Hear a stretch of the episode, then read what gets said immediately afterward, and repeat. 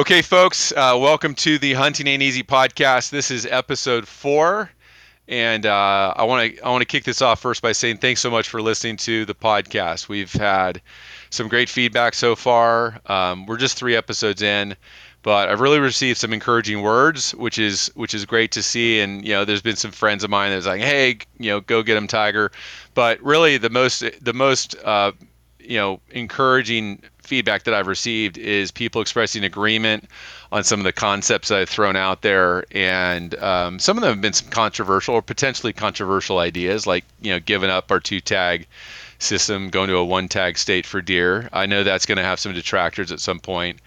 But overall, the feedback I've received has given me hope that you know the California hunting community is is is ready to work on some new ideas um, and maybe even take the lead in the arena of habitat and wildlife management um, from the hunting perspective to improve what we have here in the state and improve the opportunities that we have as hunters. Uh, for this episode, I'm not going solo. Finally, I've got a I've got a great guest on, and um, really excited because as as a platform, you know, my intention with the podcast is to have guests on that bring expertise and ideas and and you know information to to us that that can help advance our our understanding um, of hunting as well as of um, kind of the policy and, and issues that underlie hunting opportunity in, in California. So I've got Kevin Vela on with the uh, National Wild Turkey Federation, which I've botched several times. You've probably seen me call it Foundation, but it is the NWTF, National Wild Turkey Federation.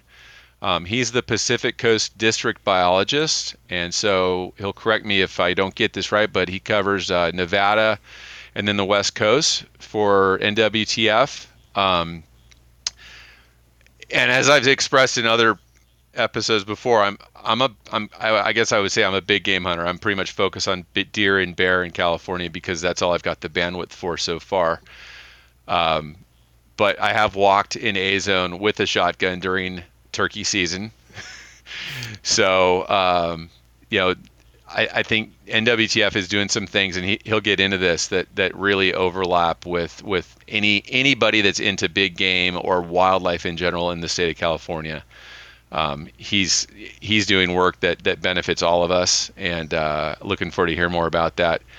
So, Kevin, um, you're a biologist and a hunter and I've seen that you've taken some really incredible bucks in the last couple years, and I'm wondering, you know, does the hunter in you define, you know, the, the biology or you know your role as a biologist, or is it vice versa? And then and then how you know how do you get to this place in life where you're you're professionally a biologist, focus on you know habitat and and and wildlife, and and also get to go out and hunt quite a bit. It sounds like. Yeah, yeah, great question. Um, I would say that my hunting definitely defines me and created that kind of love for conservation, that conservation ethic, and that's what brought me into becoming a biologist. You know, when growing up hunting with my, my family, I grew up in the very traditional role, you know, very unsimilarly to you, where my dad hunted, my grandfather hunted, my uncles hunted. I got nine cousins, um, you know, seven boys, two girls, and every single one has a hunting license. So that's awesome. Um, yeah, we, we grew up in a, in a very big hunting family. So, um, growing up and doing that, it, it's, you know, it's kind of everything that I've always wanted to do. It's, it's what brought me through to this career and it's what kind of put me in this path today. So, when I'm out in the woods, it's, it's still obviously, you know, hunter first, um, thinking of things. Even if, even when I'm on a habitat project, I'm scheming any way that I can get into a good spot to, uh, um, to hunt but you know the biology background definitely does help and, and just being an overall um, knowledgeable outdoorsman and, and having good woodsmanship and knowing your vegetation knowing your plant species um, knowing what animals like to eat and where and when i think that really does help. Yeah. No absolutely. I think those are skills and, and knowledge that anybody that's new to hunting um, those are the most important skills and the most important knowledge base that anybody can pick up and and as you point out, it's not the way I grew up. Um, I, I, think I walked in the woods with a with a 30-30, uh, you know, lever action once for maybe an afternoon with my dad. Um, as, as our hunting excursion. We did, uh, did quite a bit of backpacking. Thank goodness, it at least got me out into the eastern Sierra and got me up into the, the high elevation and got me used to you know sweating all day to be amongst the scenery there. But uh, didn't didn't grow up with hunting at all, and um, it takes years to develop that skill set.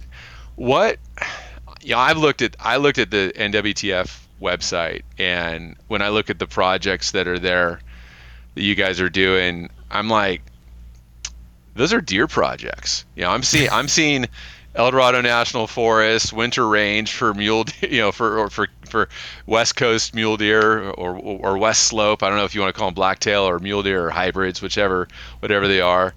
But um, I'm looking at the projects you guys do, and I'm seeing things that are really great, just overall habitat projects. How you know? Can you tell me about some of the highlights there and, and how those come to come to fruition?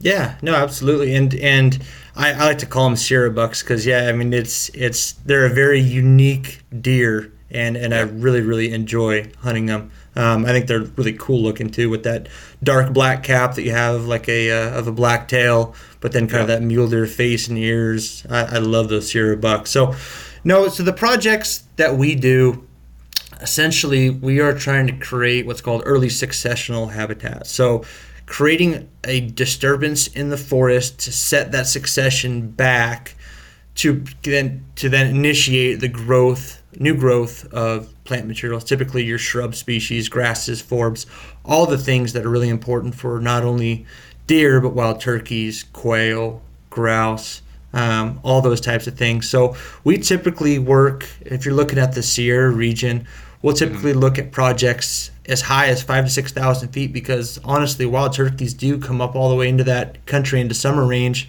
Similar to deer, they're following that green wave. A lot of those hens like to have bullets up higher because it's greener, lush vegetation, and it has those insects that are really important for poult production. So okay. um, that's that's you know one of the main reasons. Obviously, we're doing that. We are the National Wild Turkey Federation. We're here to benefit turkeys and turkey hunters, but it does have a huge benefit to deer hunters, obviously, and, and deer in general. So if yeah. you're looking at what we do in the El Dorado National Forest, you've got the Pacific deer herd, which ranges all the way up from kind of the Crystal Basin and all the way up into um, the Desolation Wilderness and Granite Chief and such, and then comes all the way down in winters, you know, at the three three to four thousand foot elevation mark, depending on the winter. And what what um, the California Department of Fish and Wildlife uh, unit biologist here, Shelley Blair, um, she she put on about 40 collars with Jared Merrill of University of Nevada, Reno, and they did it right after the King Fire happened. And uh, it, it was kind of just incidental that that happened. But they wanted to look at several different things. They wanted to look at adult mortality of does. They wanted to look at migration routes and corridors and, and, and when those deer were triggered to migrate. Okay. Um, and and so they wanted to look at all these cool things and they wanted to look at habitat use and where they're spending time and when they're spending time so it also coincided with when we were doing a lot of work up there with our projects. So you may know it, it's been really important for fawn production and for fawn recruitment for the does to have really good high um, high high um, nutritional growth at the time when they are pregnant going through gestation. Yep and so they're typically going through gestation when they're at that kind of mid level, um, going from the, the from you know the winter range all the way back up to um, the summer range, and they're spending a lot of time in kind of that mid level area. So mm-hmm. that's where we've we've done a lot of work is from you know five thousand feet to uh, down to like you know twenty five hundred feet in the old National Forest, and, and and creating that early successional habitat. That's great. I have uh, one of Shelly's does on a trail cam picture. Um, nice. And and this was uh, this is where CDFW has impressed me. I, have I've captured images of two different does with collars or ear tags, um,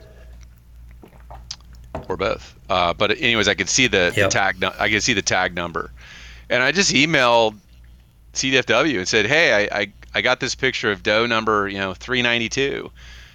Can you tell me about it? And here, and I give them an idea of where I was, and and sure enough, uh, in the instance that it was one of Shelly's does, she just dumped out. Here's what we're doing. Here's what we're finding. Here's what we're studying. You know, the the the full the full um, study is to be packaged, and I think it's going to be done this year sometime in terms of being you know, pu- you know, ready for publication. And if you're not aware of these things, if you're not looking for these things, you can very easily start to think, uh, they don't do anything for us. Like there, like th- there's no science being done to support the deer hunt, deer, deer habitat, the wildlife decisions, you know, the tag decisions, and so that, and then the other one was Sarah, a different, another biologist who's who's studying, you know, the the Blue Canyon herd, you know, up yep. up up along 80 basically. And I'm Sarah like, this is so cool. This is so cool. So you you obviously have probably seen a little deeper into that study and some of the some of the impacts and and what what they're finding. Yeah, no, I have. It's it's been really neat to see, and and Shelly and Sarah are both great. I actually we all three together teach a hunter education class here in El Dorado County, um, so they're they're they're awesome folks. But yeah, no, it's it's been really cool to see that I actually got to uh, dart and, and collar one of those deers with Shelly um, up in the Crystal Basin one time, which was a, a lot of fun. And yeah. uh, and Jared Jared's great too, man. He's he's a smart guy, and and what he was telling me as well as a part of that study is that three years was kind of the uh, the the peak of when they saw the amount of deer use within the Kingfire burn scar. Okay. Um, so it, it came up about three years where they were using it pretty heavily. All that new, you know, like like we talked about that new growth, that early successional uh-huh. habitat, hitting all that new growth, and as that as that growth got older, more decadent, less nutritional, uh-huh. those deer started to slowly fade out of the burn. Um, got it. So it's pretty cool to see some of those results too. But yeah, I think Jared's going to be defending his thesis this year, and I think it's going to be coming out here pretty soon. What they what they found. That's great. Um, is it easier to, to kind of list the areas that you're active in California or the areas that you're not active? What are some of the other you know, zones that you guys, um, the NWTF is, is doing this kind of work in? Yeah, so we've done projects as far north as Modoc County and as far south as San Diego County. Um, okay. We, have we've, we've done a lot of work throughout there. I would say actively, um, I think we've got five projects going on. Um, several on the El Dorado National Forest. Uh, we've, we've, we've found a great partner in them. They, they really enjoy working with us, so it's really easy to get part, projects developed with them. Um, I've got a project going down on the Sequoia National Forest, which is the Esham Ecological Restoration Project, and that's also within, you know, a deer winter range corridor down there, right yeah. around three to four thousand feet um, out of the uh, the Hume Lake District. Um, and then yeah, looking at some projects currently on on the Shasta Trinity, and and I'd really like to get into uh, um, the Sierra National Forest as well. But covering uh, California, Oregon, Washington, and Nevada, it uh, it's it's hard to get everywhere you want to be. But uh, I'd, I'd say we do yeah. the most work here in California. Okay, yeah, that's a, that's a lot of geography to cover. You mentioned uh, Sierra National Forest. Um, the fire last year is is a is a burn like that something that you would say, okay, half our work's done. Let's go in and, and finish the job and, and, and, and, and, and make it, you know, really turn the tide towards improvement for turkey and, and other wildlife or or do you or is the work already done? Has the fire done what you would have done and so you would focus on other areas of Sierra Sierra National? So so fire can be, as you know, the, the most beneficial thing there is for wildlife habitat.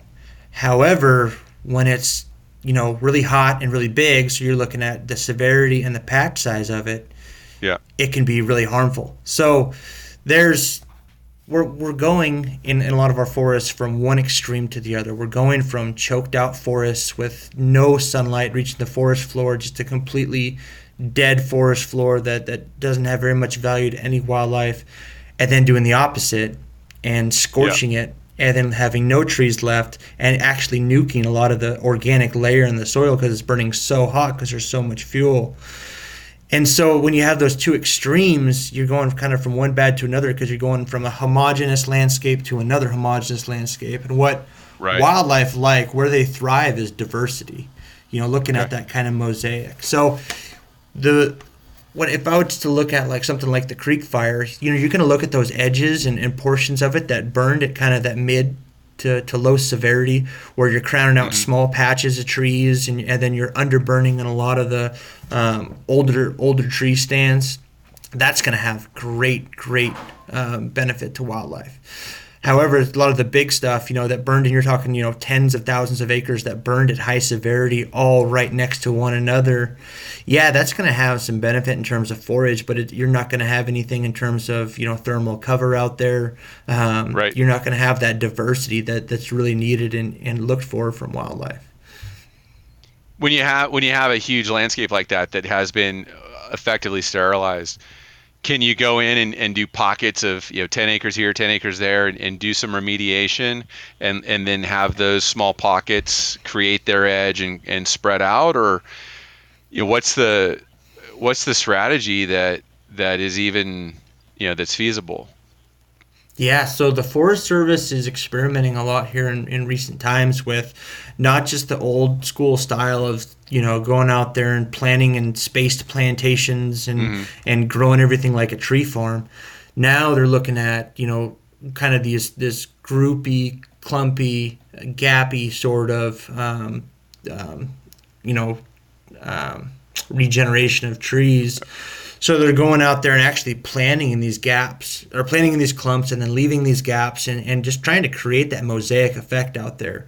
So that that's kind of what's going on in recent times. And, you know, of course, anytime you're growing trees, it's going to be a long time until you see that effect. But sure. Uh, that's that's I think where we're starting out here, and I'm hopeful that, that those are going to pay off with big dividends. Yeah. Well, and so many people think nothing's being done, but things are. It sounds like things are being done, and new and new approaches are being tested. Yeah, absolutely, and it's just it's just man, it's it's hard to comprehend because it's such a large landscape. You know, we have we have 18 national forests in California yeah. that cover right about 20 to 21 million acres. Um, that's a lot insane. of land. It's a lot of public land. yeah.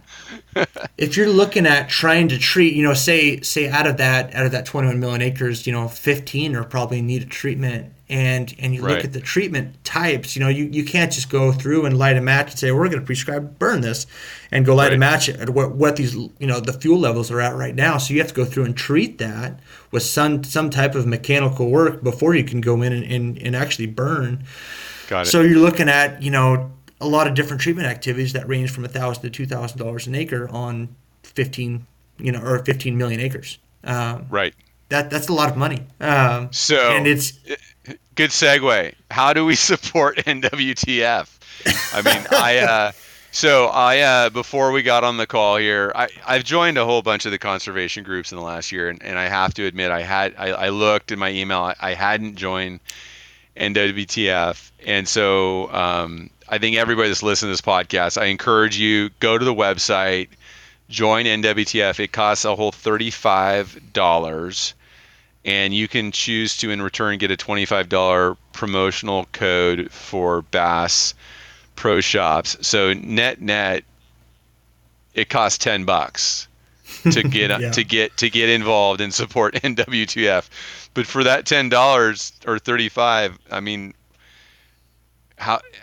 What else can we do? Obviously that helps, but it, it's it's a drop in the bucket. What else? Um, what are some of the other opportunities or mechanisms that are out there for individuals or groups to to actually you know help see, you know, you get the resources you need? Well, yeah, I mean, membership's huge, man. Um, if, if, if people can go out and buy a membership, and, and, like you said, it's it's ten bucks because you're getting a twenty five dollar Bass Pro card that could be used at Cabela's too.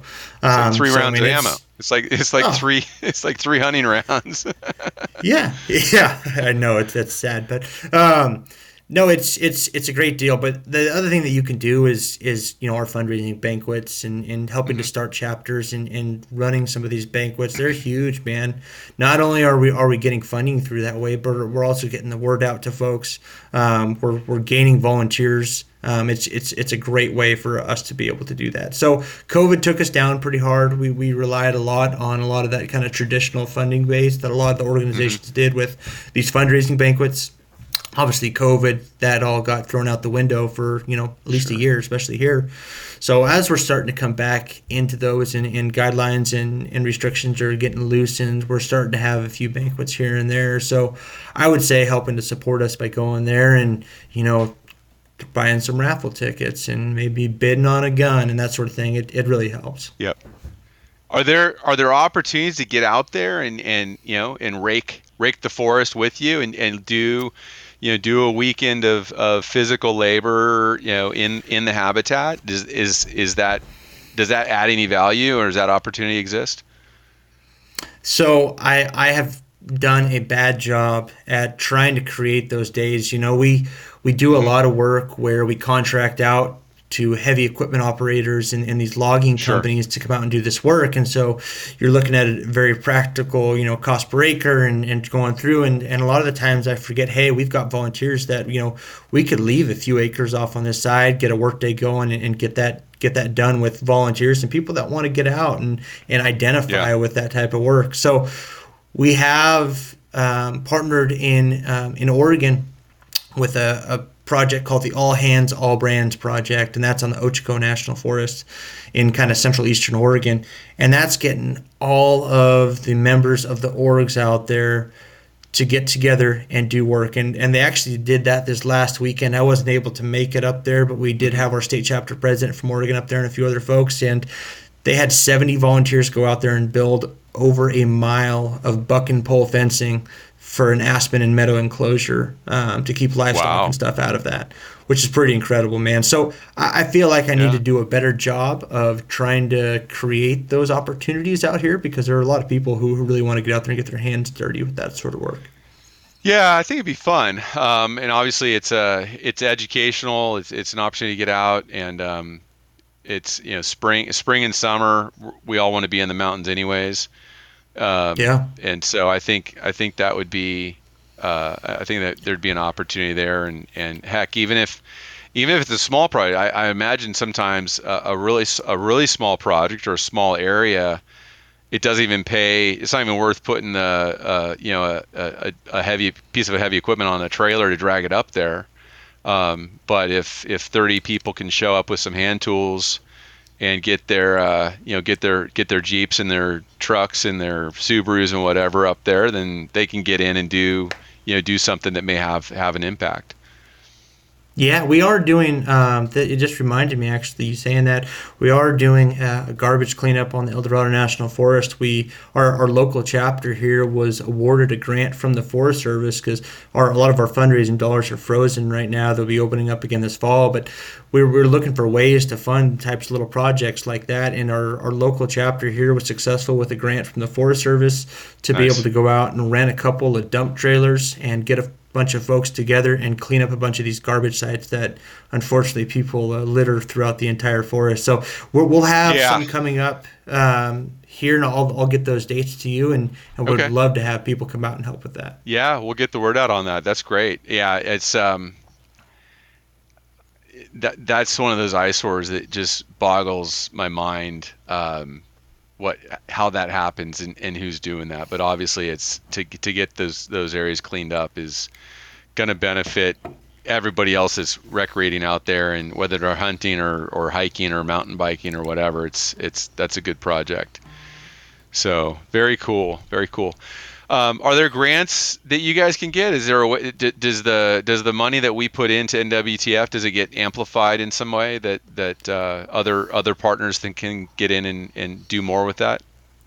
Oh man, it gets amplified a lot. Um, okay. Believe it or not, we, we don't have a, a, huge fundraising base here in California. We, we do all right, mm-hmm. but no, we, we definitely our, our bread and butter and, and at getting projects done is through grants and agreements. So okay. Um, we work a lot with Cal Fire. Cal Fire has um, a, a, lot of money out there right now through um, what's called the California Climate Initiative (CCI) to go out there to do do fuels reduction work. Um, Sierra Nevada Conservancy has been a great partner of us to do that type of work as well. You know, a lot of these kind of non-traditional funding partners um, mm-hmm. that that people won't think of when they think of hunting organizations partnering together with them to, to put habitat uh, restoration acres on the ground it's been really yeah. successful here in California with that type of model. Um, we, we definitely do go the traditional route as well of partnering with California Department of Fish and Wildlife and utilizing some of the upland game stamp funds that uh, you okay. have to purchase to hunt upland game here in California and putting those on the ground as well. But no, we, we turn one dollar into a lot. So to, for, as an example, we had our stewardship agreement that started on the El Dorado National Forest started with about ten thousand dollars of fundraising uh, money out of the California State Chapter. Mm-hmm. That through through no more fundraising dollars, uh, only through grants and agreements, federal and state dollars. That agreement is now over 4.2 million dollars and has accomplished wow. over 2,500 acres with another 2,000 acres that's going to be done here in the next two years. So that starts the ten thousand dollars gets the gears turning to show there's the capability to do a tiny project or get something started, and then they just start to compound as you demonstrate effectiveness and, and capability. Is that exactly exactly? Okay. Yeah, you can you can show not only that you know you're you're putting the dollars on the ground, but you're putting them on the ground in an effective manner. And there's a lot of pressure right now from state agencies to get this money out and get work sure. done and get accomplishments out there. That if you can be an organization that has a reputation of getting the work done, they're going to continue to fund you. So it's it's it started out with that seed money from the NWTF and has blossomed mm-hmm. into this multi-million dollar agreement. That's great. Now, does NWTF partner with some of the other conservation organizations, or, or is each one kind of their own their own entity where, where they're doing the work and you know they're, they're staying in their lane, or, or do you cross over and, and co- collaborate? Yeah, there's been a lot of collaboration recently. I would say in the past there there was more kind of in those traditional silos and, and folks kind of staying in their lane, but as we see the amount of work and that that's out there and how effective it could be when you when you create these types of partnerships there's a lot of people getting together. You know we we started that work on the Esham project down there on the Sequoia National Forest with the Mule Deer Foundation and the Great Basin Institute all three of us together and that that that collective that we created down there was extremely effective.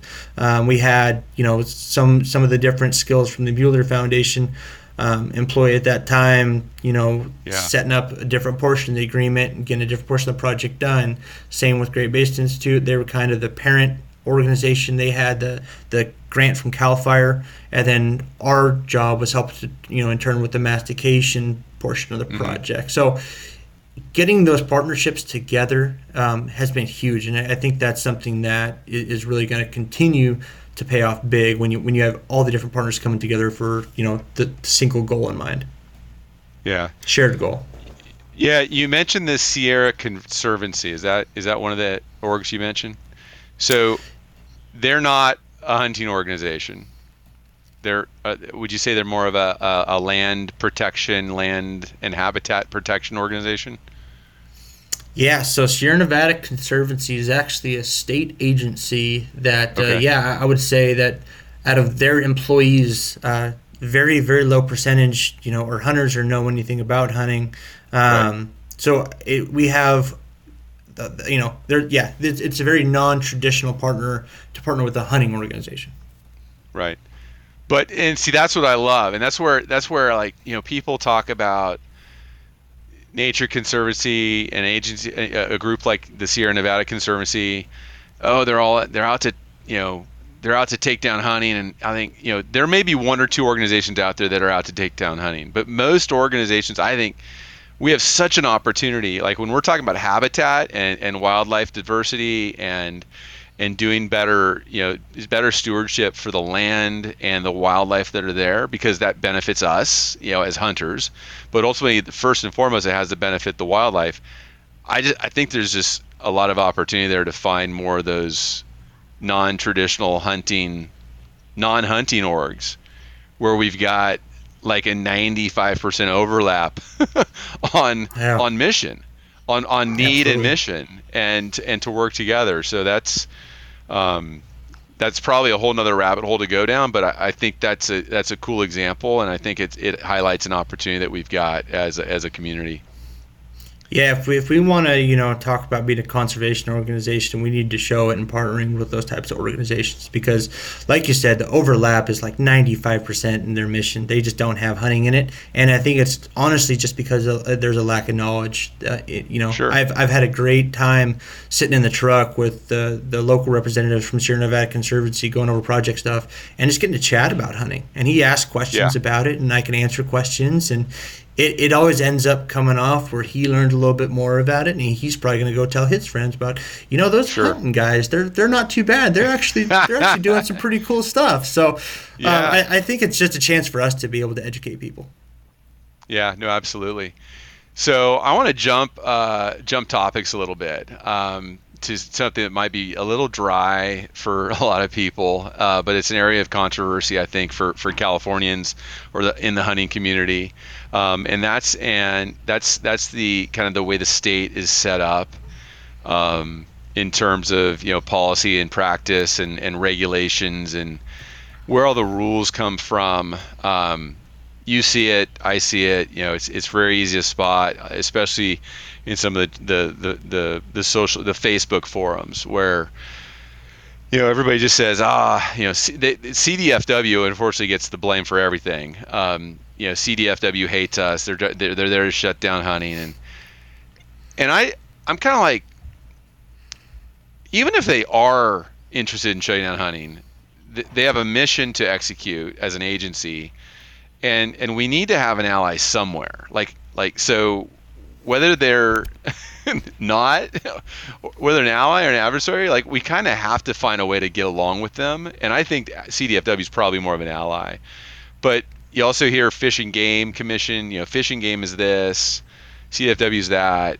Um, but really those they're just execute they're primarily executing the, the the the rules and regs that have been pushed to them a lot of the time can you just help navigate for me or, or lay out what the what the different people do or, or organizations do and and where the rules come from so that I can better understand it and hopefully the folks that stick through the you know the, the dry material of, of law um, stick you know that they can learn too. Yeah, no, I'll start it off with, with the saying that I always like to, to say, and that's that uh, biologists give recommendations yet make no decisions. And so okay a lot of that has to go to looking at kind of how these agencies are set up. So the California Department of Fish and Wildlife is the scientific agency, right? So they are the scientific sister agency to the California Fish and Game Commission, which is the governing rulemaking body. So the Okay. California Department of Fish and Wildlife brings the science. They say, okay, we have, you know, we've, we've looked at, you know, this population, and this landscape, and we can, you know, th- it can support this much take. Or this population, you know, through through a lot of our scientific research is not doing too well. We need to, to put further protections on this. And what they're they're doing is that they're saying we suggest you do that. They bring that to the Fish and Game Commission. They weigh the science of it, the actual biological science of it, with social science of it and kind of social mm-hmm. tolerance, and then they make Right. the decision. So the the department always gets hammered on all these you know decisions because people Right. don't understand that it's it's not the Department of Fish and Wildlife that is making these decisions. They're getting handed these decisions that they have to then regulate and govern um, okay which which is which is tough. So a, a law, say a hunting law, can be made several different ways in the state of California, and none of them are by the Department of Fish and Wildlife. So laws are created through the California Fish and Game Commission through either petition um, or something like that into the Fish and Game Commission. They can then create a law through that. There are laws that can be created through the California State Legislature. So that's Okay. a Senate or Assembly bill that goes through and passes through the legislature and gets signed into law by the governor. Or there's the ballot initiative, which is put onto a ballot and voted on by the population of California, which is where And all of our bad laws come from which is where several hunting of them have hunt- come hunt- from. hunting or anything else that's where they all come from that's where all the Yes. bs comes from Exactly. I think California passes. I can't remember how many hundreds of laws every year through the state legislature. Through the ballot which is initiative. insane. Yeah. Oh yeah, through, sorry. And then we got the ballot initiative. So I mean, so you know, you've got the hunting lions were officially taken away from us in uh, the ballot initiative Prop 117 in 1991. However, you know Ronald Reagan had actually put them um, on a kind of their own specific little list in in 1972 yeah. or three or something like that. So we didn't we weren't able to hunt mountain lions for a long time, but then it was put into actual law by by the state of California through that ballot initiative. We had okay. you know bobcat trapping, bobcat hunting get taken away through the state legislature. Um, you know, yeah. you've got all these things that are that happen and then are given to the department. Um, so right. right. now, what was interesting about the bobcat trapping, or sorry, the bobcat hunting ban, was there was a stipulation in there that said, okay, if the department can get a bobcat management plan put together. Mm-hmm. Then they can go back and revisit whether it is um, whether whether it's, it's significant or not to be able to hunt bobcats in the state of California. And so the department is actually doing that right now. You know, they're they're they're creating through their budget, you know, a whole bunch of different biologists throughout the state to go out and survey for for bobcats and putting that management yeah. plan together. So I'm hopeful that that'll actually come back here uh, eventually. Um, but we'll see. But yeah, so th- th- that's kind of I, the way things are, are broken up. There's a lot of different laws that are made none of them through the department, um, but then right. given to the department to be able to manage. I would just be if I was a CDFW uh, manager, staffer, biologist. I would just be weary. I, I would never go online. I, I would just yeah. I, would, I would just be I would be so weary from people not knowing what it is that I do or care about and, and, and assuming the worst about what it is that I do and what I care about and being wrong because I'm not, you know, in, a, in an official capacity. They are not in an official capacity really in a position to correct anyone. You know, they're just they just got to keep their head down and stick to it. Um, yeah. And uh, that's rough. That I mean, that's I think as a community, if we could uh, em- embrace what they're doing a little more or just not light them on fire as much as we do through our through our dialogue uh, right there we'd probably have have some better relationships.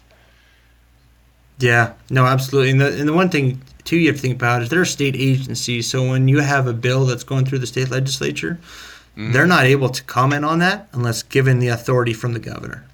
So if it's something that is you know um, something that the governor wants to pass or wants to get through because of their agenda, they're you know they're not able to comment on it. So you know they got to keep that in mind too. That depending on right. who you work for, you may or may not be able to even say anything.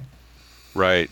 Um, so I want to touch on the bobcat issue because I, I saw that I saw that the, the studies are starting to kick off where they've got like uh, some some camera setups where they're tracking or, or looking at um, you know through digital uh, imagery and some artificial intelligence, basically be looking at, at how many different bobcats are within like a square mile or so, and they're doing multiples of these these studies statewide.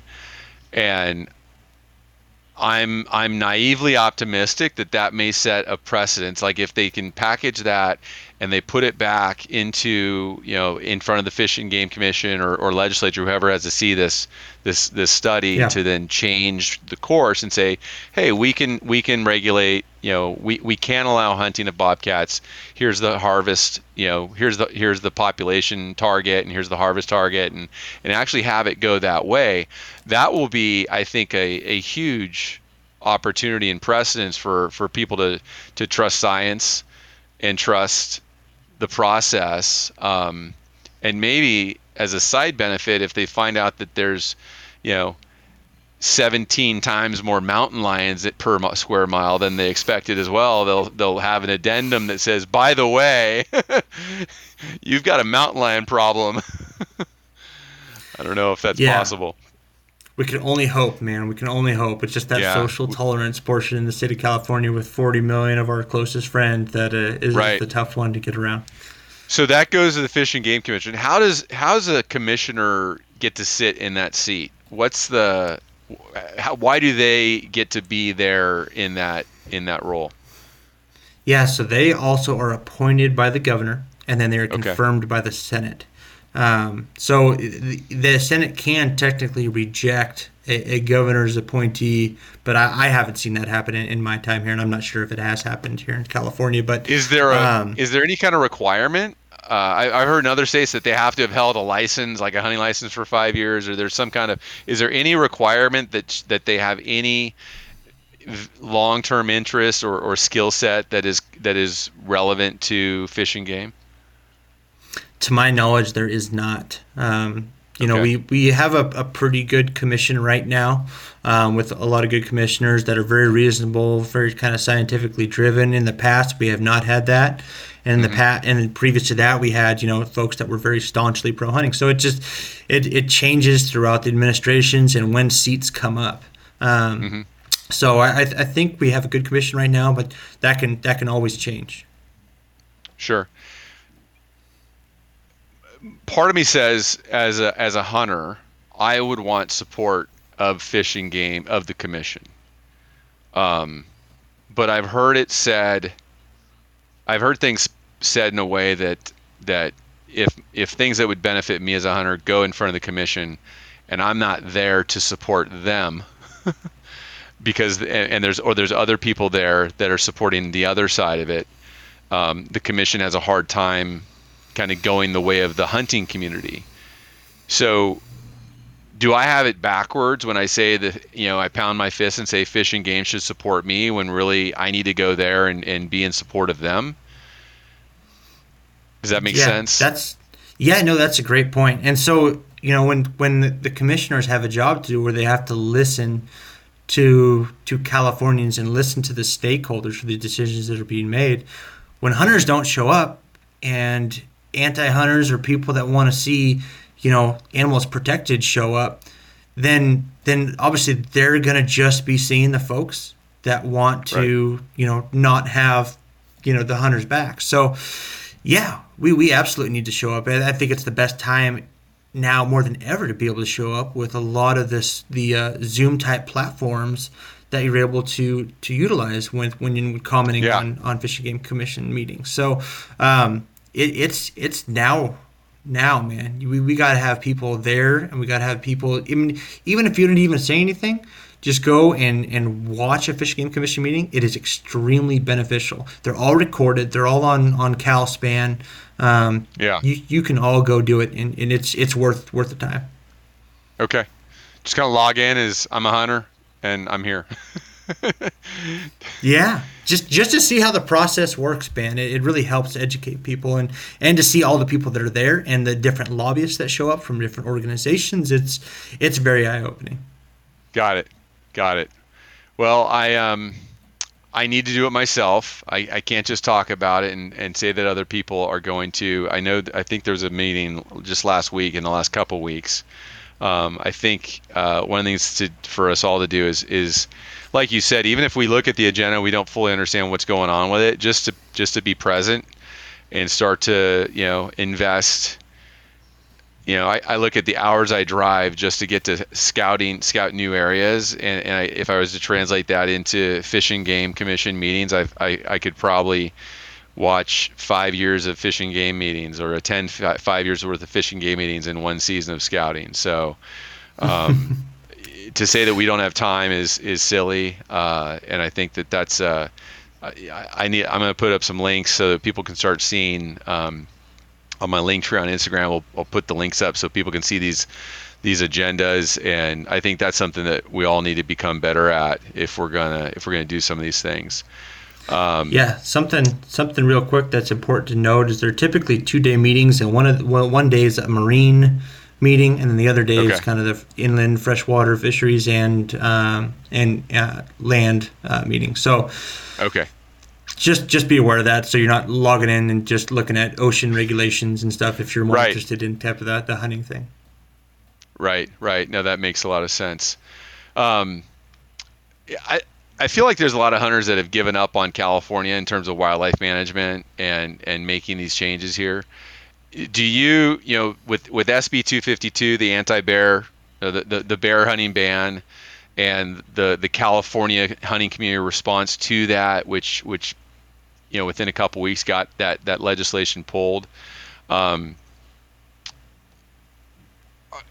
am I foolish to be optimistic that that we can we can coalesce that energy? We can start start you know pulling people together in the community to be better educated and, and start to, to move the needle in a direction that that benefits wildlife through through hunting and through conservation.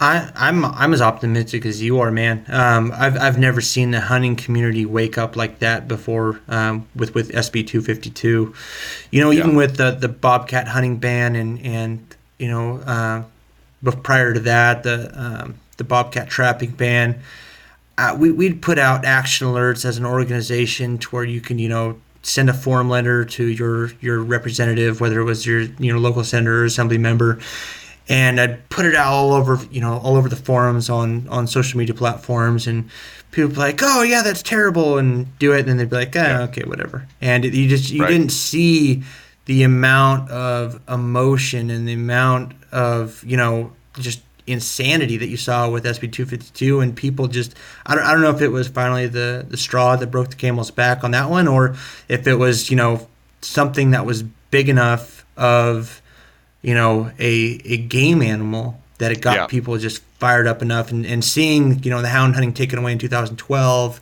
um, and just seeing all these little things go that finally, you know, drawing a line in the sand and, and, and getting after it. So I, am optimistic that, that we can utilize that and keep moving forward with it as long as people, you know, don't relax and sit on their laurels and think, okay, we beat this one, we're good for a while. Right. Yeah, I, thankfully, I think most people are, are fearful. They're, they're, they're looking over their shoulder. You know, they're like, where's this going to pop up again? Is this going to be woven into some other legislation? Is going to get snuck in?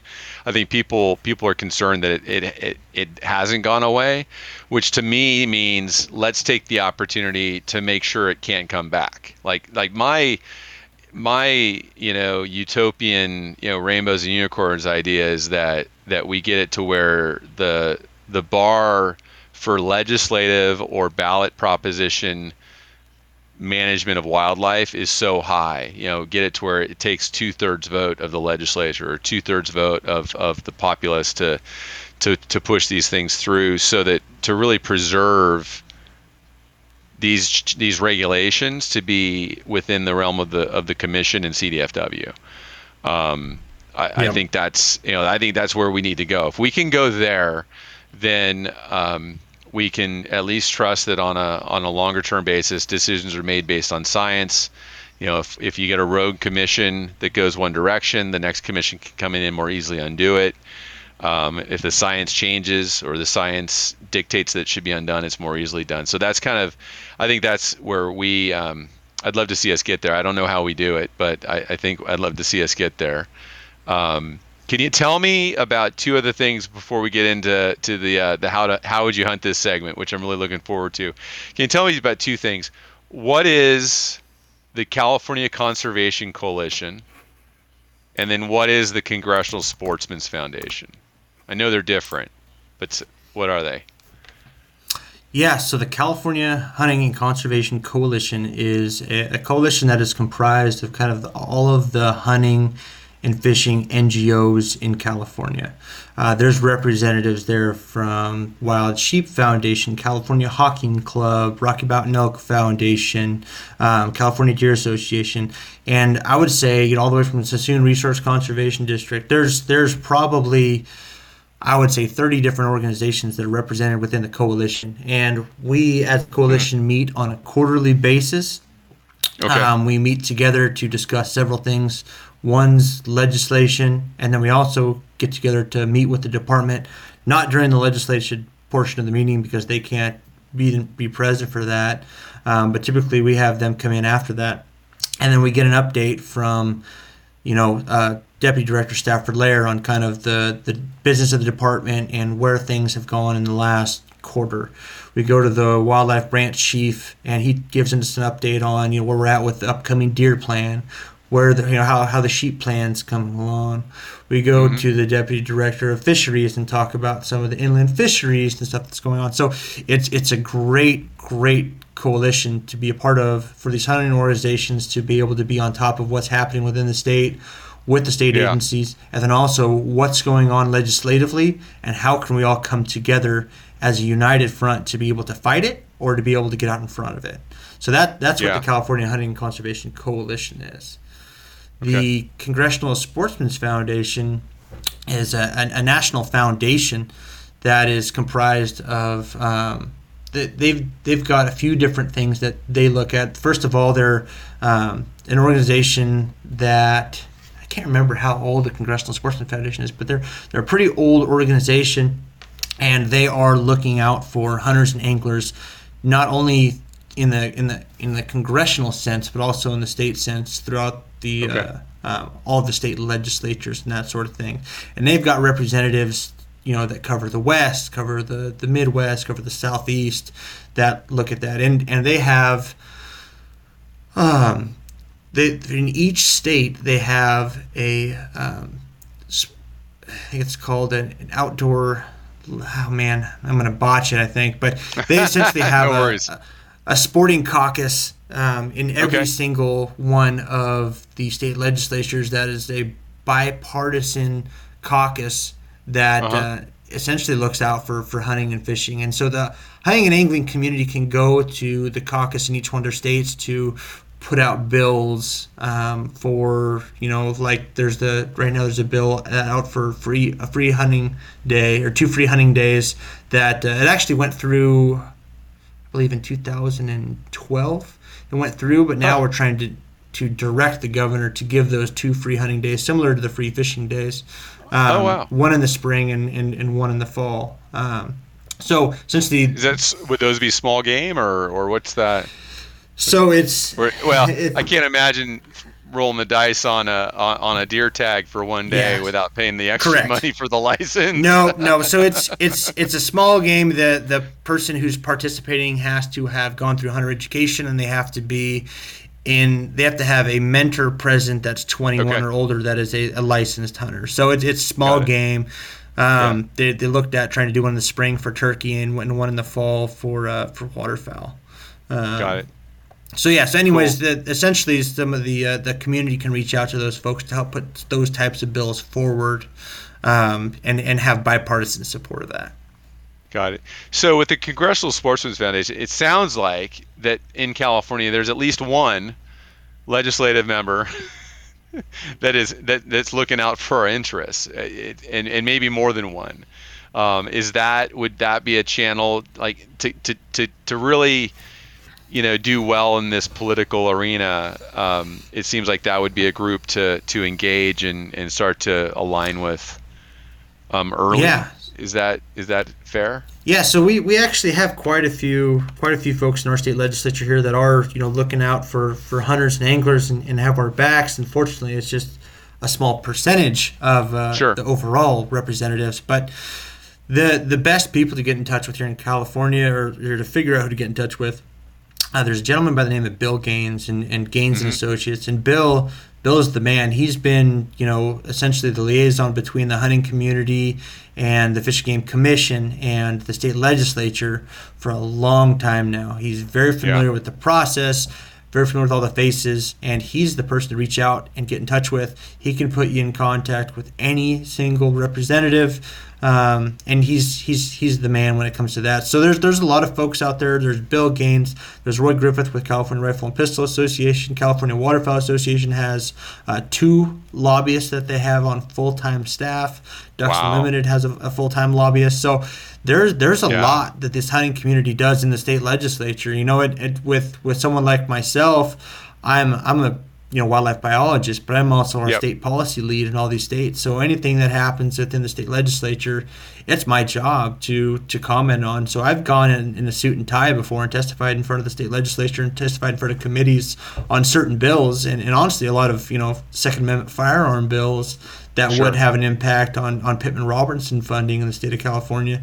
And Yeah. uh, it's not something I ever thought as a as a wildlife biologist I would be doing, but it's so important, you know. Um, and and there's a lot of representation there from the hunting community. I think it's something that people just don't see and they don't think that is happening, but it, it's a huge part of what these organizations do. Yeah, cool. Well, I, I, appreciate that. Um, well, there's there's so much to learn there. Uh, I think we as a we as a community are, are just getting started. I know I am, and um, I had somebody reach out to me and after the they they heard the the third podcast I did, which was my, my, my grand scheme, my ideas on policy and and he, he he obviously knows more about than I. He quickly identified, you know, hey, Congressional Sportsman Foundation, got to get them involved and and talked about you know how regulations are even written, like the different formats that regulations are written in, and got he got into got into some uh, some acronyms. I'm not I'm not sure what they are, but but to me it was like okay there's some people listening that um, you know there's some people that are listening that, that are tuned in and and uh, we may have we may have the the ability to pull this together but I want to talk I want to talk hunting um, now uh, we're going to dive into the, the the how would you hunt this segment of this where where my goal is with every every guest that we have on the podcast um, and it's not a test like there's no wrong answer so you're going to do really well on this um, but it, it's basically, you know, uh, I'm gonna give every guest, like yourself, uh, a pin drop, you know, like an onX pin, latin long, and just ask how would you hunt this. And uh, I, you know, some guests may give it five minutes, and some may give it, you know, a full hour. Or um, my goal is that it's not completely self-serving. It's not an area that I have a tag for, so we can clear that clear that um, disclaimer right out of the gate um, and and it may or may not be. Ideally, it's not an area that you're already already intimately familiar with. Although, in looking at your Instagram feed, the bucks that you took in the last two years look like they may have come from similar habitat.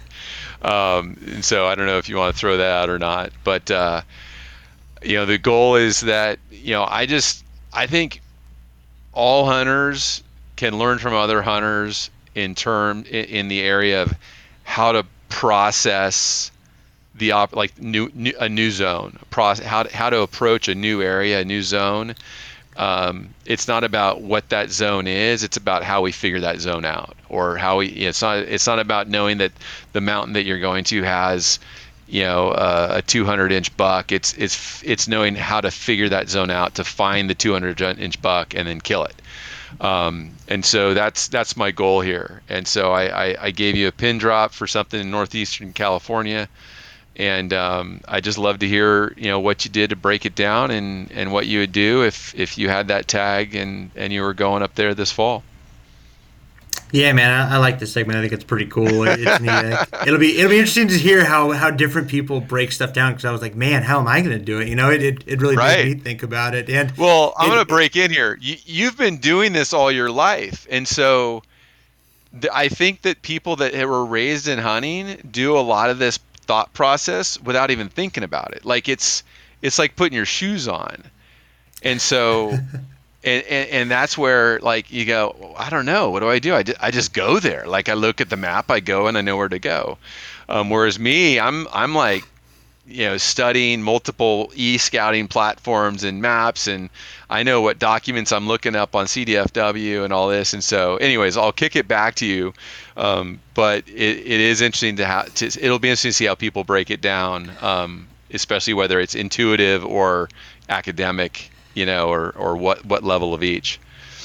Yeah. So what I didn't do with this one, which which you kind of talked about some of the, the documents from CDFW and utilizing spot kill maps, that is hugely helpful. But so with this one, since I was given you know a Latin long, I wasn't going to look at it because I knew I was going to have to hunt here.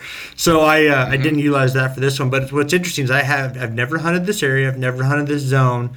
Um, but as a crow flies, I did kill uh, one of my best bucks in California about 13.3 miles away from there. So you can sit there with your little radius and try to figure out where that was at. That's awesome. But uh, that's awesome. No, I so I, I checked it out. First thing as I did is I, I looked at this on onX. I typed in onX. Boom, it brought me to this spot, and I said, okay, so I'm looking at it.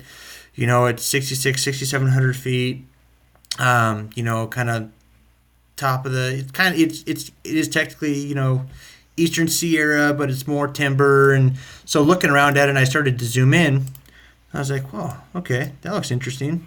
So I checked it out on Google Earth because I'm not great with onX's 3D yet, so I like to use uh-huh. Google Earth. And I was like, "Oh man, that kind of looks like it got burned." So I click on my map layers, go down to historic wildfire, click it on, and boom, that whole thing got burned.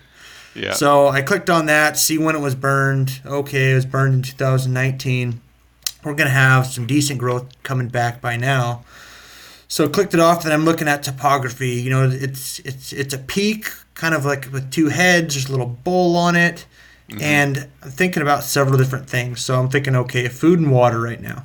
So I'm looking at it. I know there's a um, a perennial creek, stream, whatever you want to call it, off to the uh, off to the west, but it's a ways off. It's you know I think two and a half miles or something like that. So trying to find water closest to this area, I did find a little creek that was um, right about a mile to the northeast. Checked it out, went through Google Earth and looked at all the historic pictures. And Okay. sometimes it's green, sometimes it's not, sometimes it's dark, so it looks like there's water there. But for for you know sake of not getting boots on the ground before I, I, I do this, I'm gonna assume that there is water right there, just to the northeast a little ways, and a few 100 Uh-huh. feet down off the mountain. So okay, Okay. there's there's some water over there. These deer can be going down to get water there. Looking at this peak, there's a bowl kind of on I have- the, I have a the question. north. I'm, I'm sorry. I'm Yeah. interrupt. Do deer need water?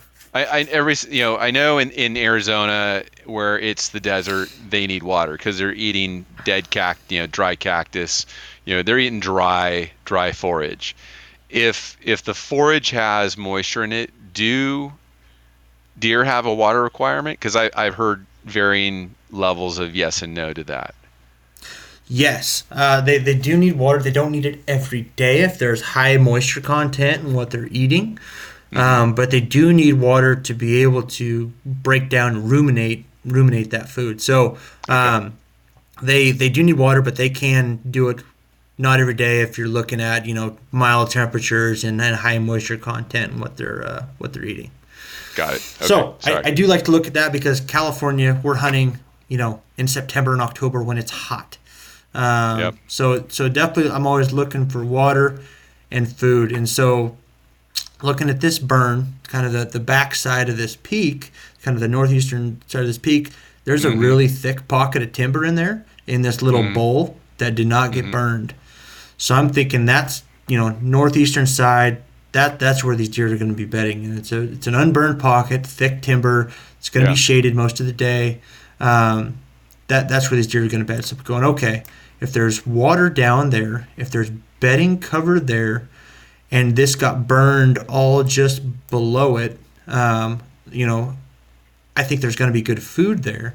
So I'm going to concentrate on this area, and I wish I could show you my screen, kind of to the uh, the northeastern part of the peak. okay. And so looking at that, there's an old road base in there. It looks like you could probably get a road a vehicle somewhere close into there.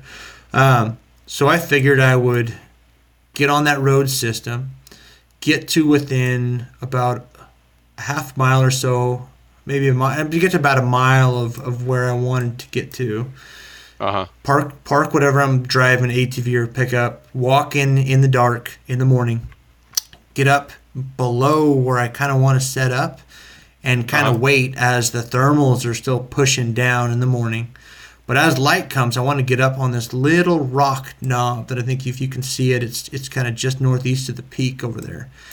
And if you can get on that knob as the sun starts to come up and your thermals start to switch and they go uphill from you, you're gonna have a great view of that kind of ravine in front of that bowl that's all burnt timber that's gonna have good forage coming up.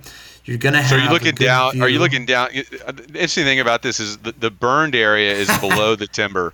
I I, I would usually expect the timber up high to be burned and the valley to be not burned, but Yeah. this is the opposite. And so are you? And I also naturally my my intuition, not that it's ever made me successful with deer hunting, but my intuition would tell me that the deer are going to be up high. Like feeding out in the morning, they'll be up high. But in this case, it looks like the best forage is down in the burn down low. Is that Yeah. are you so are you looking down into the valley more and then Yeah. So I shared my screen. Can you see me now? it Yeah. probably won't help the listeners. that's all right. but uh, Paint yeah. the picture. So I. Yeah. So this is that that pocket that I was talking about at timber. Mm-hmm. This is that rock that I was talking about, and if you look on um, on Google Earth as well, you can kind of see the topography of it. I can look Mm-hmm. across at all this that burned in here. look Okay. across that, and then I can see into this bedding pocket. So hopefully, I'm catching something that's either coming up from water, which would be my assumption is down over over in here, right there, coming up from water to bed, or coming Yeah. out from feeding and going to bed in the uh, you know early morning hours. And you'll be able to see across all this, be able to see in there. So if I can sit there on that little rock right there and glass across all of this all morning and not Yep. see anything, at that point I'm going to start to get aggressive. Mm-hmm. And so to get aggressive, how I like to hunt, I would pop over the backside of this so that my thermals aren't going down to where the deer potentially are. Um, Sorry, the thermal's gonna be coming up at this point. But anyways, I'll go around the backside of this. So I'm staying out of sight. Come up and over and down into this timber pocket, either down through here or down through this, and just slow, slow, slow, still hunt it, and hoping So that you come up I've on the main. You you come up on the main ridge that's kind of barren, but looking down into that pocket of timber on the on the north slope that didn't burn. Correct, correct. And So I'd you're thinking that the deer are the, the deer are going to come up out of that that valley that burned. They're going to feed down there, and then they're going to come up into the timber and, and, and bed in the timber. Yep, exactly. That's what I think they're gonna do, and I think they're then you do that because still on it.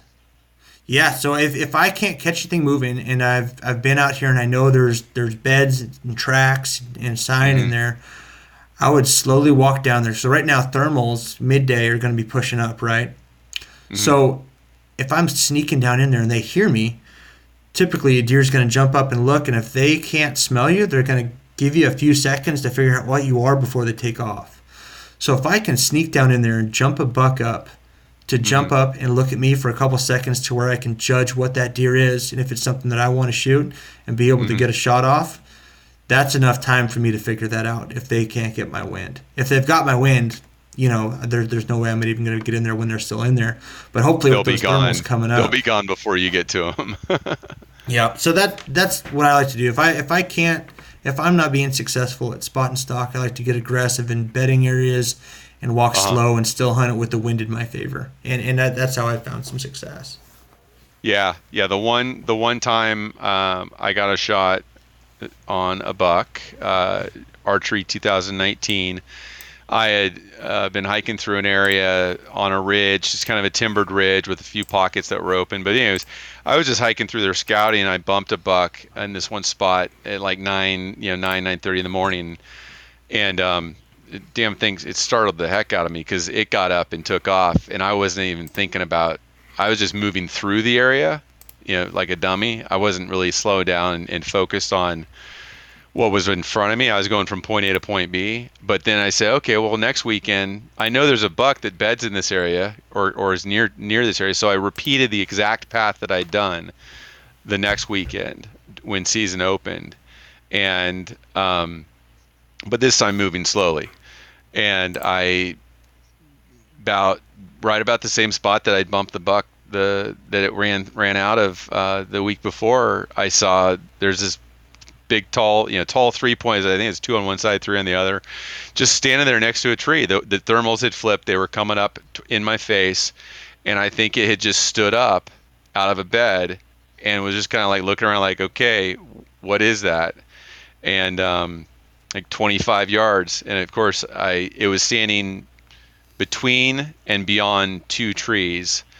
And so i'm i'm guessing that uh, either I just made a really bad shot or I clipped a branch as it as it was going through those trees because the arrow was broken. I mean, so the arrow didn't hit the buck and it was broken. So I'm thinking, you know, I, I clipped a branch. Um, but uh, I wish I could replicate. Still, to me, still hunting is so hard. Like it's so hard to know if I'm going too, you know, if I'm going slow enough. And um, in California, of course, well, anywhere in September, it's so dry. As, you know, you're walking on on on Rice Krispies, corn Oh yeah. Yeah, there's no quiet about it. yeah. You just So gotta hope when that when something jumps, you're close enough. Right. Yeah, and it's and it's it's a little sleepy and, and it's still a little groggy on, on what what's uh, doesn't know what's going on. So in looking at this, would you say this is a migration area or are these are these resident bucks that just kind of move up and down and yo-yo up and down, you know, from from the ridges to the s- valleys? Yeah, I would say in the hunting season that you're gonna have with the zone, they're gonna they're gonna be there.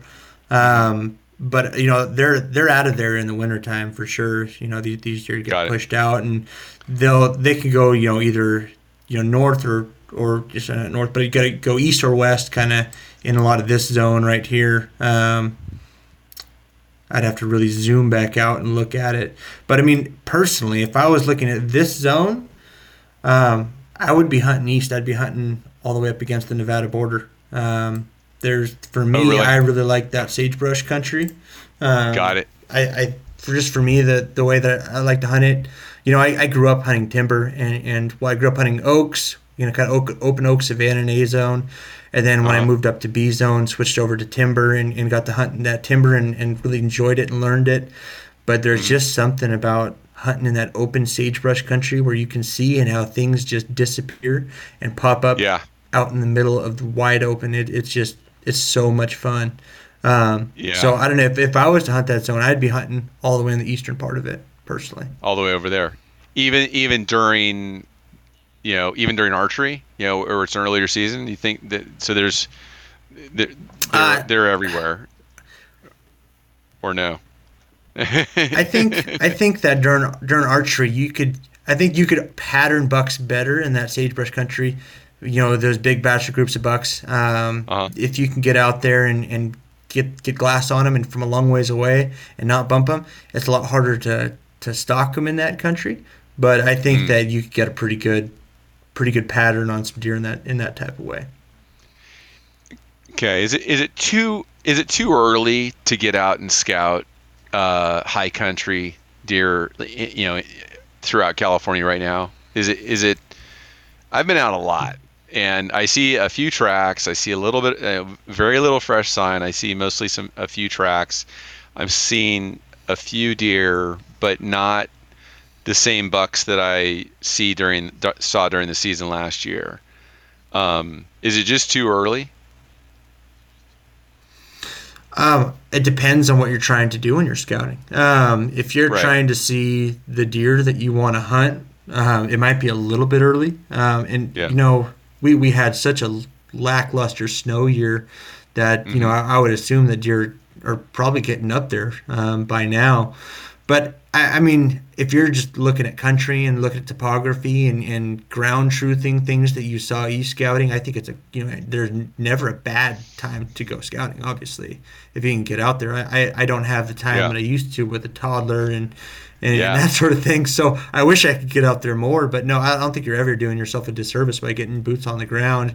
I, I think that yeah, if you're looking at, at trying to find the deer that you want to kill, it might be a little bit early, and, and I'd probably wait until you know July to get out there for, for a lot of the higher country stuff.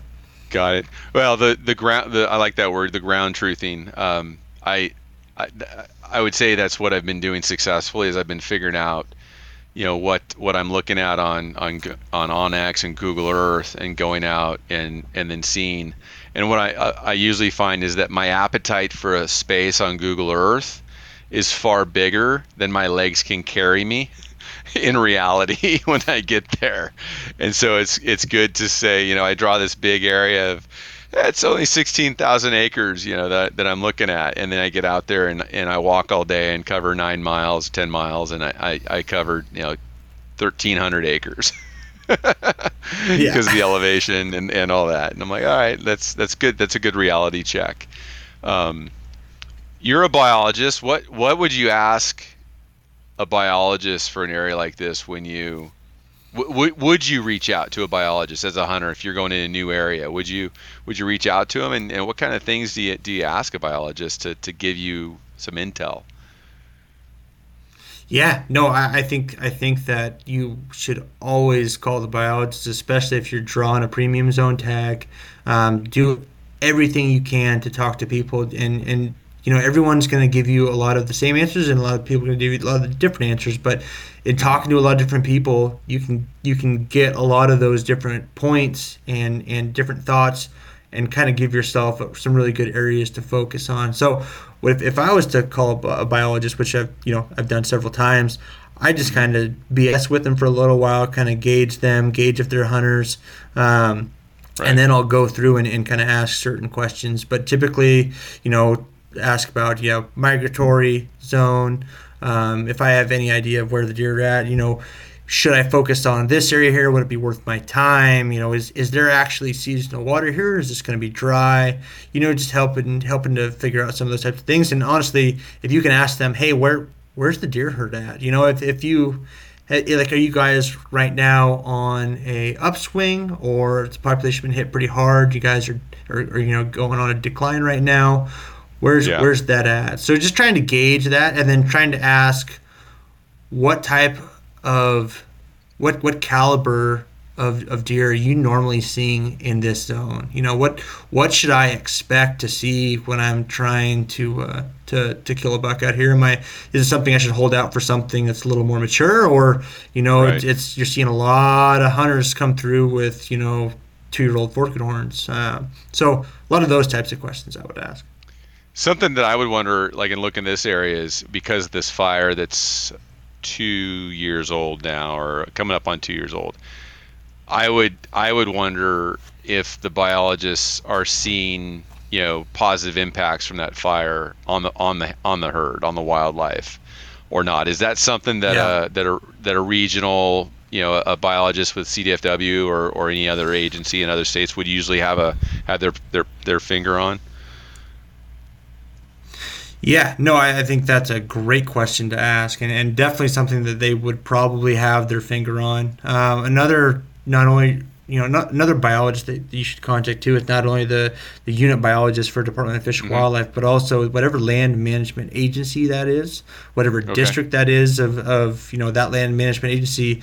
Reach out to them and, and contact them. A lot of the time, you're dealing with biologists that mainly deal with kind of the ESA stuff, um, mm-hmm. looking at you know in in you know for Forest Service or BLM, looking at you know um, spotted owl um, surveys or fisher surveys or other species of concern. They're not typically doing a ton of game species stuff, but they're going to know a lot of that country and, and what it looks like and, and if they've seen a lot of the animals out there too. So I think that's another good person to contact as well to gauge that exact type of question is, hey, how is this stuff coming back after it burned? Is, is, there a lot of growth? Does it seem like the animals are, um, you know, spending a lot of time in it, or are they still pretty pushed away after the disturbance?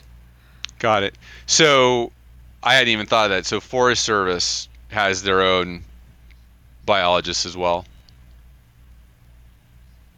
Yeah, so each each forest of the Forest Service has a, a forest bio, and then each okay. district has a district biologist. Oh wow! Um, and and those those people all should have you know answers to those types of questions. Got it. And it, best to call them, email. I mean, I, it seems like that's you're you're really just going to catch that person through the through the main line. Is it? What's the what's the right approach to to do it? You know, they get. I'm sure they get so many random calls. What's the, what's the best approach to to get their ear for a few minutes? Yeah, so COVID's made it tough with a lot of people not being in offices and and not mm-hmm. having you know public cell phone numbers and stuff like that. Um, mm-hmm. So a lot of times email if, if you're able to find out who that is and, and be able to email them. I think that's probably your best approach. But if you can get to you know a, a, a secretary or an admin person inside one of those districts to at least be able to call them and leave a voicemail or something like that, I think that would be you know if, if you can do that, I think that that would be really successful. But I think right now, with you know a lot of people not being in their offices, it, it might be tougher to get that, and email might be your better approach. Got it. So a little bit of little bit of sleuthing and probably some patience. Um, are yep. you are you are you willing to tell us a little bit about the uh, the seven year old buck that you took? yeah, um, that was so that was a, uh, a zone, man. I'd waited a long time to draw, and yeah. I, I drew it with my buddy Orlando. And um, God, I put a lot of time a scouting in there. I Actually, put two cameras up there that both got burned up in a in a fire. Oh no, which is fun. So uh, yeah, so lost all any data that I had on there because the cameras were just completely toast. Um, so I, I didn't know if I wanted to still hunt that area or not because right you know, something that burned that year that close to the hunt, I was like, man, I don't know what the disturbance is going to look like. And talking with the land management land management agency folks and the bios, no one knew. It's like, okay, I'm going to focus on a different area. So, ended up focusing on a different area. Had it all planned out. I was going to hunt opening weekend. I was going to go home for a week, and then I was going to come back and hunt the entire last week of the season.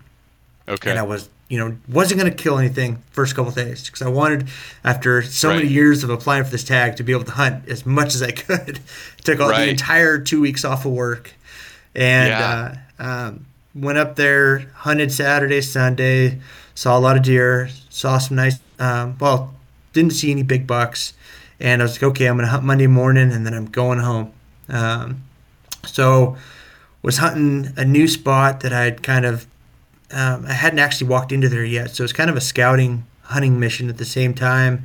And as okay. I'm walking back in there, I cut the tracks of this of this buck, and they're huge, um, biggest biggest deer tracks I've ever seen. And I've got some pictures of them there on my Instagram next to my boot uh-huh. track. And I have a size 13 boot, and they're like two thirds of the length of the boot. And so I'm going, man, there's a hammer of a buck in here. I end up walking through this little valley, end up watching a, a, herd of elk through there with a couple nice bulls in it. It was pretty cool to, to see that. And I'm glassing this one spot. I actually mark it on my onX. I was like, okay, I'm going to come back here next week and, and really put some more time into this. So I was actually yeah. going to walk back to the truck and I was walking a different route just to see new country. And I come up over this rise and this deer just explodes 40 yards in front of me. And uh, oh man, I, I instinctively just pull up my gun, get him in the get the scope, and I can see he's a four point. He's big, yeah. giant gray body on him. Um, yeah. Didn't even really just just instantly in my head, I was like, "Yep," and pulled the trigger, and so much dropped. for wait, so much for waiting. And I was like, "Oh." yeah, I was like, instantly. I, I, hadn't even seen the deer. I didn't even know what I killed, and I was like, I had I had remorse. Right. I was like, "Oh no, I want to still hunt." And uh, right, you know, it was the best buck I'd ever killed, and it was just a great deer, an old old buck, big old white face, Roman nose, and he only had yeah. two of those front incisors left in his head. He was just an old deer. Um, so it, it, would, it ended up being a great buck, but it was just like, man, I really wanted to hunt longer. Um, yeah, that's yeah. Incredible. He ended up sending his uh, sending his teeth off, the two incisors that were left in his head, to Matson's uh-huh. laboratory, and they aged him at, at seven years old. So it's pretty cool.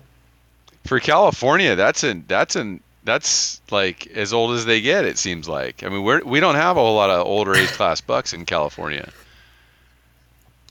Yeah, you know that was that was by far you know the oldest buck I've ever killed. It was pretty cool. That's cool. Was he in the fire zone or was he on the perimeter of the fire zone? What, I mean, how how was he in relation to that? Because so many people just you know they, they they hear about a fire in their area and they're like ah for, you know it's it's it's like the you know it's the end of the game for them. But it seems like that's not necessarily true. Yeah.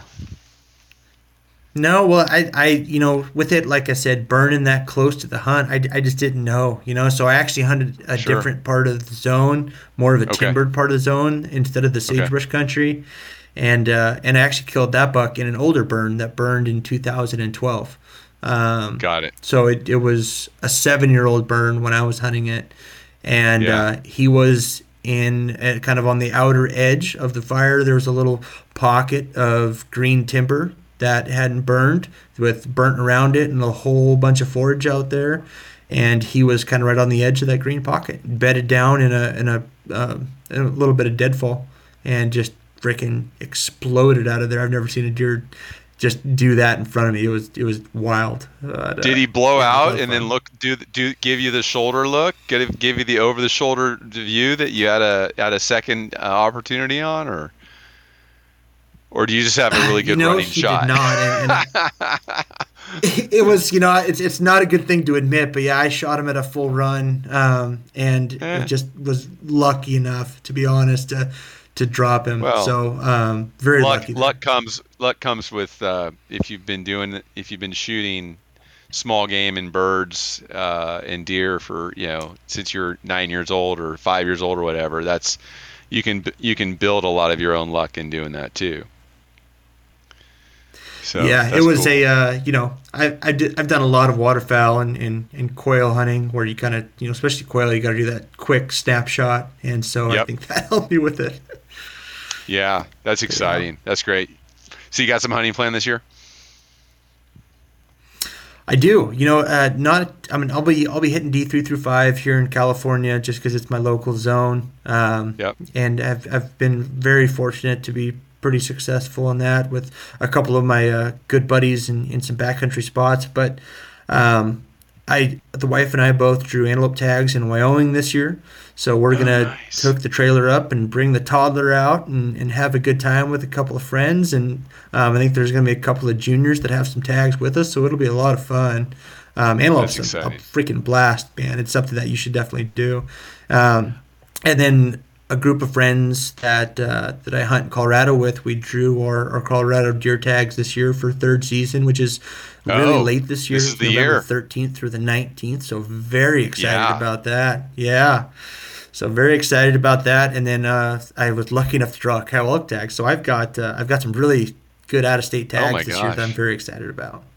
Yeah, you do. Yeah, I I just yeah. now this year have started to to to get points built up in some other states. Um, I went to Arizona last winter, this last January for their over the counter hunt, and and that's where I I learned like here I'm California high backcountry, you know, committed to that, and then I went down there and, and saw the desert, and it just opened my eyes up completely to what what the desert can be. You know, it's it doesn't it's so much different when you're actually walking through it and seeing you know this is not flat terrain. It's got ripples and folds and and and contours that that do all kinds of things for hiding hiding animals. And um, so that was pretty cool. But I, I've started to to to gather points in a few states. And I figure um, you know if I can do one starting a couple years from now if I can start doing one really good out of state hunt or good not really good just a good out of state hunt each year, then then uh, you know I'll kind of have a rotation of, of something exciting to do every every year across a few different states. So that's, yeah, that's man, it, it will it will benefit you very muchly. That that's an investment that is is going to pay off big time, and that's yeah. something that I've yeah. I've been fortunate enough to do since like 2000. I've been putting in for I don't know four or five states since like 2011, and uh, nice. Yeah, it's it's I mean, I love I love California. I love hunting California. The the challenge and and the the country and kind of having the history of it with my family and and all that is so much fun. And I freak out on it every year. But um, hunting out of state is just a wild experience because there are a lot more animals and it's just a it's so much fun, man. So yeah. um, when when you do draw one of those good out of state tags, it it's yeah you get addicted to it and you want to do it every year. Yeah, no, it's exciting.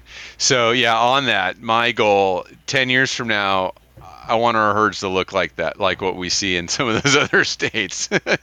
I don't know if it's possible, like but it. it. would be so cool if we can if we can move move the pendulum that direction. It would be cool. Um, you know, we're we're coming up on uh, about 90 minutes. I, I, I promise you 90. So um, I think I think we can we can close out. Um, I, I just I'm so grateful for, for the time that you've you've given me and, and the fact that you're willing to come on both as a hunter and as a professional uh, to share some wisdom with, with what's really a, a, new kind of a new platform in in the, in the state. Um, super super appreciative of it and, and thank you. Um, I, I think everybody needs to go out and drop the $35 to pick up a $25 Bass Pro, Pro Shops coupon code. And um, and in, in, in doing so, you know, support NWTF uh, and, and learn more about what you guys are doing. Because because truly, um, you guys are doing some incredible, you know, boots on the ground habitat improvement, and uh, it's I I've spent some time in Eldorado National Forest, and and I can see where it's having an effect, and so and I've seen turkeys, at that 3,500 foot level um, while I was out scouting for deer. So I know, oh, I yeah. know, I know the big game and the, the the upland game and the turkey habitat all intersect, and so um, love what you guys are doing. Really appreciate it. Thank you, man. I, I really appreciate it. The pleasure is all mine. I, uh, I am really a big fan of what you're trying to do here and, and getting the word out to the hunting community. And and I think that, like you said, I like your optimism, and, and I think we all can get behind that and make a difference. So so thank you. Yep. I, I, really appreciate it and love to uh, talk to you anytime. Cool, Kevin. Thank you so much. Take care, and uh, maybe I will see you out there amongst the other thirty 2,988 hunters in D3 to 5. Sounds good, buddy. Take care. Yeah, take care, man. We'll see you. Okay, well, that was a great 90 minutes. If you're still with me, thank you. Kevin Vela was an outstanding first guest, and I'm really stoked to have been able to cover so much ground with him. The NWTF National Wild Turkey Federation is a great organization here in California and nationwide. Go to their website and check out the work that they're doing, and you'll see some stories that are absolutely demonstrate what conservation means in terms of wildlife management that benefits hunters, but more importantly, benefits the wildlife that we love. I can't encourage you enough to join NWTF. I challenge you to go to their website and join. For $35, you'll get the benefits of supporting an awesome conservation organization in California, and you get a $25 Bass Pro discount code. I know that every one of us can spend 25 bucks at Bass Pro. The net cost is $10, and your funds quickly get converted into action, policy support, and habitat improvement. All right. So, Hunting Ain't Easy podcast, episode four is in the books. Please follow and share Hunting Ain't Easy at Instagram and follow us on Spotify, Podbean, Audible, or Google.